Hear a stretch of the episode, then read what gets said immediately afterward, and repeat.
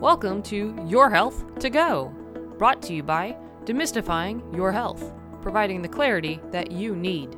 I'm Ashley Wood, registered nurse and author, your host.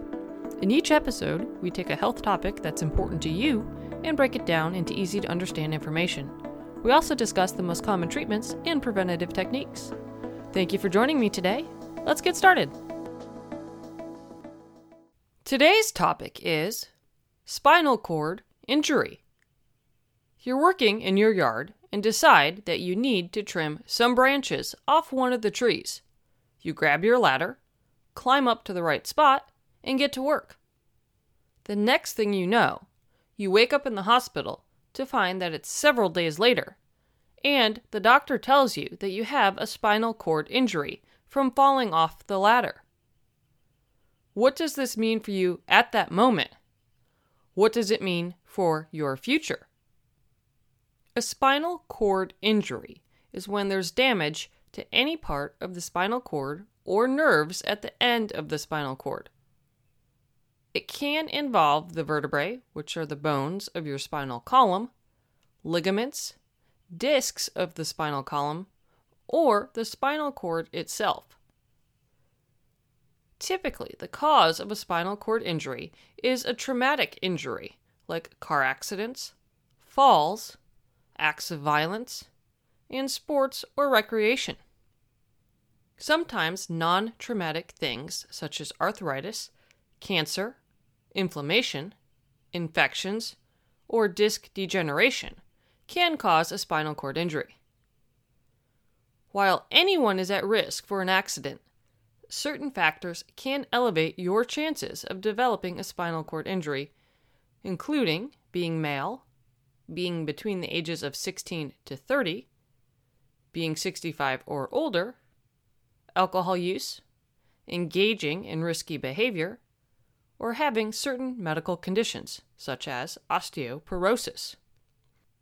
To understand what happens during a spinal cord injury, we need to first look at the structure of your central nervous system, which is made up of the brain and spinal cord.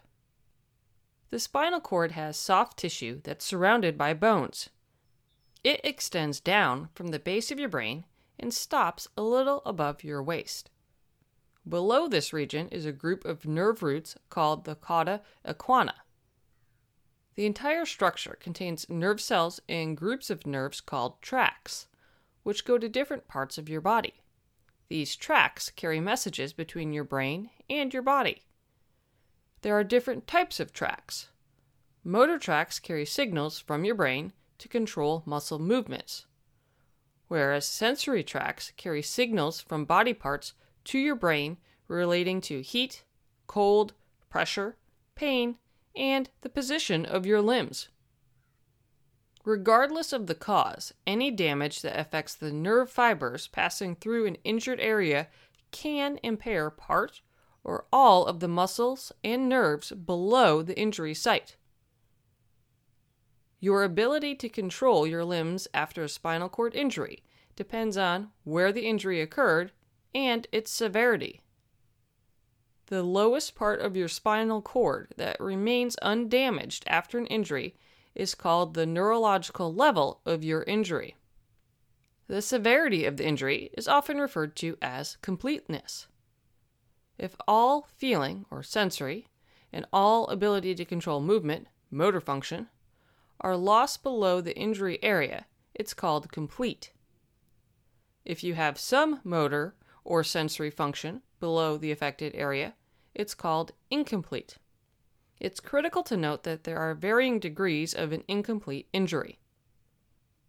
A chest, or thoracic, or lower back, also known as lumbar, injury can affect your torso, legs, bowel and bladder control, and sexual function.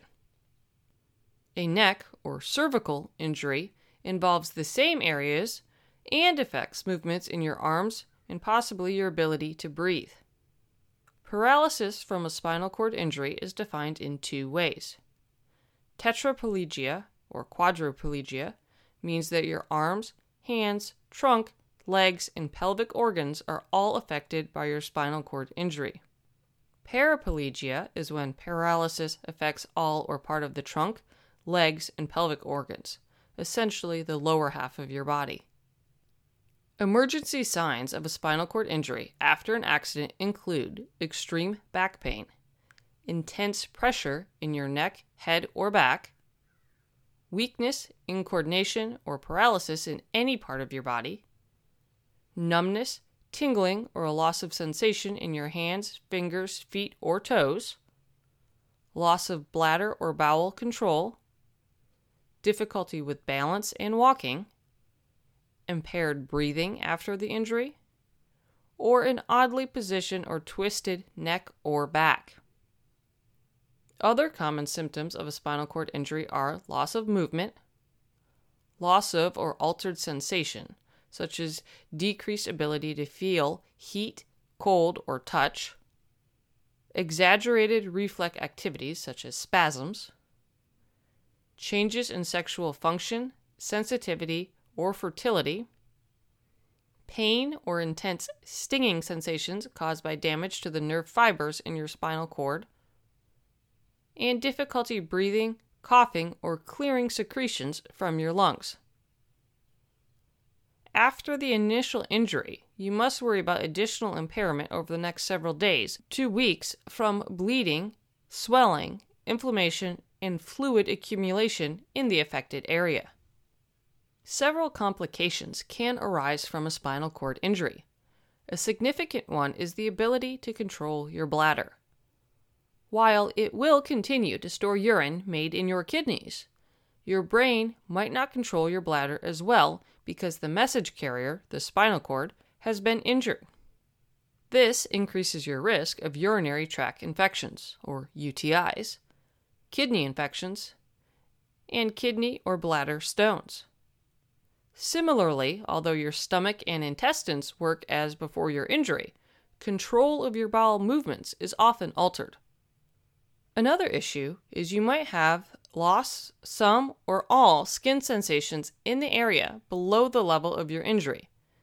This means you're not aware of certain things, such as prolonged pressure in one place, making you more susceptible to pressure sores. A spinal cord injury can also impact your circulatory system. Problems can include low blood pressure when you rise, which is also called orthostatic hypotension, swelling of your extremities, and a higher chance of developing blood clots, such as deep vein thrombosis, or DVT, or a pulmonary embolism, which is also called a PE. Another issue is a potentially life threatening rise in blood pressure, autonomic dysreflexia. Your injury might make it more difficult to breathe and cough if your abdominal and chest muscles are affected. This can increase the risk of pneumonia and other lung problems. After a spinal cord injury, there's a heightened risk of osteoporosis and fractures below the level of the damage. Some individuals have muscle tone problems. The first is uncontrolled tightening or motion of the muscles, which is known as spasticity. The second is soft and limp muscles lacking muscle tone, which is known as flaccidity. It's vital to note that weight loss and muscle wasting, or atrophy, are frequently seen after a spinal cord injury. Further, limited mobility can lead to a more sedentary lifestyle, putting you at risk for obesity, cardiovascular disease, and diabetes. Often, sexual health is impacted, with men noticing changes in erection and ejaculation, and women experiencing changes in lubrication. Unfortunately, pain is common, and results from the overuse of particular muscle groups or nerve pain. This is especially true if the person has an incomplete injury. Given all the changes that occur after a spinal cord injury, it's not surprising that many people have depression. Anyone with significant trauma to the head or neck needs immediate medical evaluation for a spinal injury. It's safest to assume that trauma victims have a spinal injury until proven otherwise for various reasons. Sometimes a severe spinal injury isn't always immediately apparent, which means if the person is moved, a more severe injury may occur. Also, numbness and paralysis might come on gradually. So, if you suspect that someone has a back or neck injury, don't move them, keep them still, and call 911. Also, place heavy towels on both sides of their neck and hold the head and neck still to prevent them from moving until emergency personnel arrives. You can provide basic first aid, such as stopping bleeding and making the person comfortable, without moving the head or neck. The time between injury and treatment can be critical in determining the extent and severity of complications and the possible extent of expected recovery. The goal of spinal cord injury treatment is to prevent further injury and empower people with a spinal cord injury to return to an active and productive life. Since it's critical to minimize the effects of head or neck trauma, treatment begins at the accident scene. Emergency personnel typically immobilize the spine as gently and quickly as possible using a rigid neck collar and a rigid carrying board. Once in the emergency room, doctors concentrate on maintaining your ability to breathe, preventing shock, and immobilizing your neck to prevent further spinal cord damage. You'll usually be admitted to an intensive care unit for treatment. Another option is to be transferred to a regional spine injury center that has a team of experts focused on spinal cord injury treatment. It's essential to keep in mind that your doctor might not be able to give you a prognosis right away. The rate and level of recovery is related to the injury's severity and location. The fastest recovery rate is often seen in the first six months, but some people make small improvements for up to one to two years. Methylprednisolone, or Solu-Medrol, is a medication that used to be given intravenously, or IV, because it was thought to help reduce swelling. However, recent research has shown that the potential side effects like blood clots and pneumonia outweigh the benefits, so it is no longer recommended after a spinal cord injury. Often, you'll need some form of immobilization devices, such as a neck collar or braces, to stabilize or align your spine.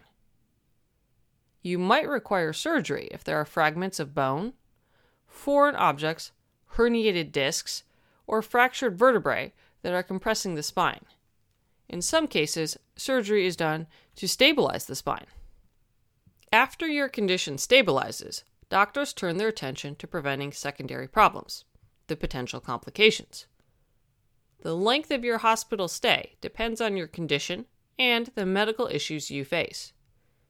You'll be transferred to a rehabilitation facility once you're well enough to participate in the therapies and treatment. Rehabilitation team members often include a physical therapist, an occupational therapist, a rehabilitation nurse, a rehabilitation psychologist, a social worker, a dietitian, a recreation therapist, and a doctor specializing in physical medicine. The cost of a spinal cord injury can be overwhelming. However, economic assistance and support services are available from the state and federal government or charitable organizations. Your rehabilitation team can help you identify resources in your area. During the initial stages of rehabilitation, therapists usually emphasize maintaining and strengthening muscle function, redeveloping fine motor skills, and learning ways to adapt to do day to day tasks. You'll also be educated on the long term effects of a spinal cord injury and how to prevent complications. Not only will you be taught many new skills, but you'll also use equipment and technologies that can help you live as independently as possible. Improved, lighter weight wheelchairs make it easier to be more mobile and more comfortable. Some wheelchairs can even climb stairs, travel over rough ground, and elevate a user to reach higher places without help. With the invention of electronics, the ability to independently perform activities of daily living has increased dramatically. Many devices can be turned on and off by a switch or voice controlled and computer based remotes a range of driving equipment, vehicle modifications, and home modification products like ramps, wider doors, special sinks, grab bars, and easy to turn doorknobs make it possible for you to live more autonomously. Newer advances, such as electrical stimulation devices or functional electrical stimulation systems, use electrical stimulators to control arm and leg muscles to allow people with spinal cord injuries to stand, walk, reach, and grip. Medications can control pain, muscle spasticity, and improve bladder control, bowel control, and sexual functioning. An accident that results in paralysis is a life changing event that can leave you feeling frightened and confused. In addition, adapting is no easy task. If you're newly injured, you and your family will likely experience a period of mourning. The grieving process is a normal, healthy part of your recovery and is different for everyone. It's vital to grieve the loss of the way you were, but just as necessary, you need to set new goals and find ways to go forward. It's important to resume your favorite hobbies, participate in social and fitness activities, and return to school or work. It's also vital to stay motivated and get the support you need. If your grief affects your care, causing you to isolate yourself or prompting you to abuse alcohol or other drugs, you should talk to a social worker, psychologist, or a psychiatrist. Another helpful option is to join a support group of people with spinal cord injuries. Talking with others who understand what you're going through can be encouraging. When it comes to regaining control of your life, it's important to educate yourself about your injury. Often, friends and family members might be unsure of how to act around you. Being educated and willing to educate others can benefit all of you. Not only can you explain the effects of your injury, but you can also let others know what they can do to help. Don't hesitate to tell friends and loved ones when they're helping too much. Even though a spinal cord injury might affect your body's sexual responsiveness, you can have a fulfilling emotional and physical relationship. It'll take communication, experimentation, and patience. A professional counselor can help you and your partner communicate your needs and feelings. Your doctor can provide the medical information you need regarding sexual health. While you can't completely prevent a spinal cord injury from occurring, there are steps you can take to reduce your risk level. Since car accidents are responsible for over half of the new spinal cord injuries every year, the number one thing is to drive safely. Make sure you wear a seatbelt every time you're in a moving vehicle. Also, ensure that your children wear a seatbelt or use an age and weight appropriate child safety seat. Remember, children under the age of 12 should always ride in the back seat. In addition, don't drive while intoxicated or under the influence of drugs, and don't ride with a driver who's impaired. The next thing is to do everything possible to prevent falls. When trying to reach high up items, use a step stool with a grab bar. Use the proper safety precautions when on a ladder. Make sure that stairways have handrails and put non slip mats on tile floors and in the tub or shower. For young children, use safety gates to block stairs and install window guards. When it comes to playing sports, always wear recommended safety gear. Also, avoid leading with your head in sports. This means don't slide headfirst in baseball or don't tackle using the top of your helmet in football. Always check water depth before diving. Don't dive into a pool unless it's 12 feet deep or deeper. Never dive into an above ground pool. And don't dive into water if you don't know how deep it is. While there's no way yet to reverse damage to the spinal cord, researchers are continually working on new treatments, including prosthesis and medications that might promote nerve cell regeneration or improve the function of the nerves that remain after spinal cord injury. With advances in stem cell research and nerve cell regeneration, there's hope for more significant recovery for people with spinal cord injuries in the future. Suffering a spinal cord injury is shocking and overwhelming. While recovery takes time, many paralyzed people progress to lead productive and fulfilling lives. If you have any questions or concerns about spinal cord injuries, please speak with your doctor. If you'd like more information, please visit the National Institute of Neurological Disorders and Strokes Spinal Cord Injury Information page. Thank you for spending some time with me today. If you found the material to be valuable and helpful, please tell your friends about us. We're on social media, so like and follow us there to stay up to date on our latest information. You can also sign up for our weekly newsletter on our website. Stay healthy, and please join us next time on Your Health to Go. Now, time for the legal statement. Please keep in mind that the content we provide is not intended to be a substitute for professional medical advice, diagnosis, or treatment. Always seek the advice of your physician or other qualified competent health provider with any questions you may have regarding a medical condition. Never disregard professional medical advice or delay in seeking it because of something you have heard on Your Health to Go or seen on the Demystifying Your Health site. Demystifying Your Health does not recommend or endorse any specific tests, physicians, products, procedures, opinions, or other information that may be mentioned. Reliance on any information provided by Demystifying Your Health, its employees, others appearing at the invitation of Demystifying Your Health, or other visitors to the site is solely at your own risk. If you think you may have a medical emergency, call your doctor or 911 immediately.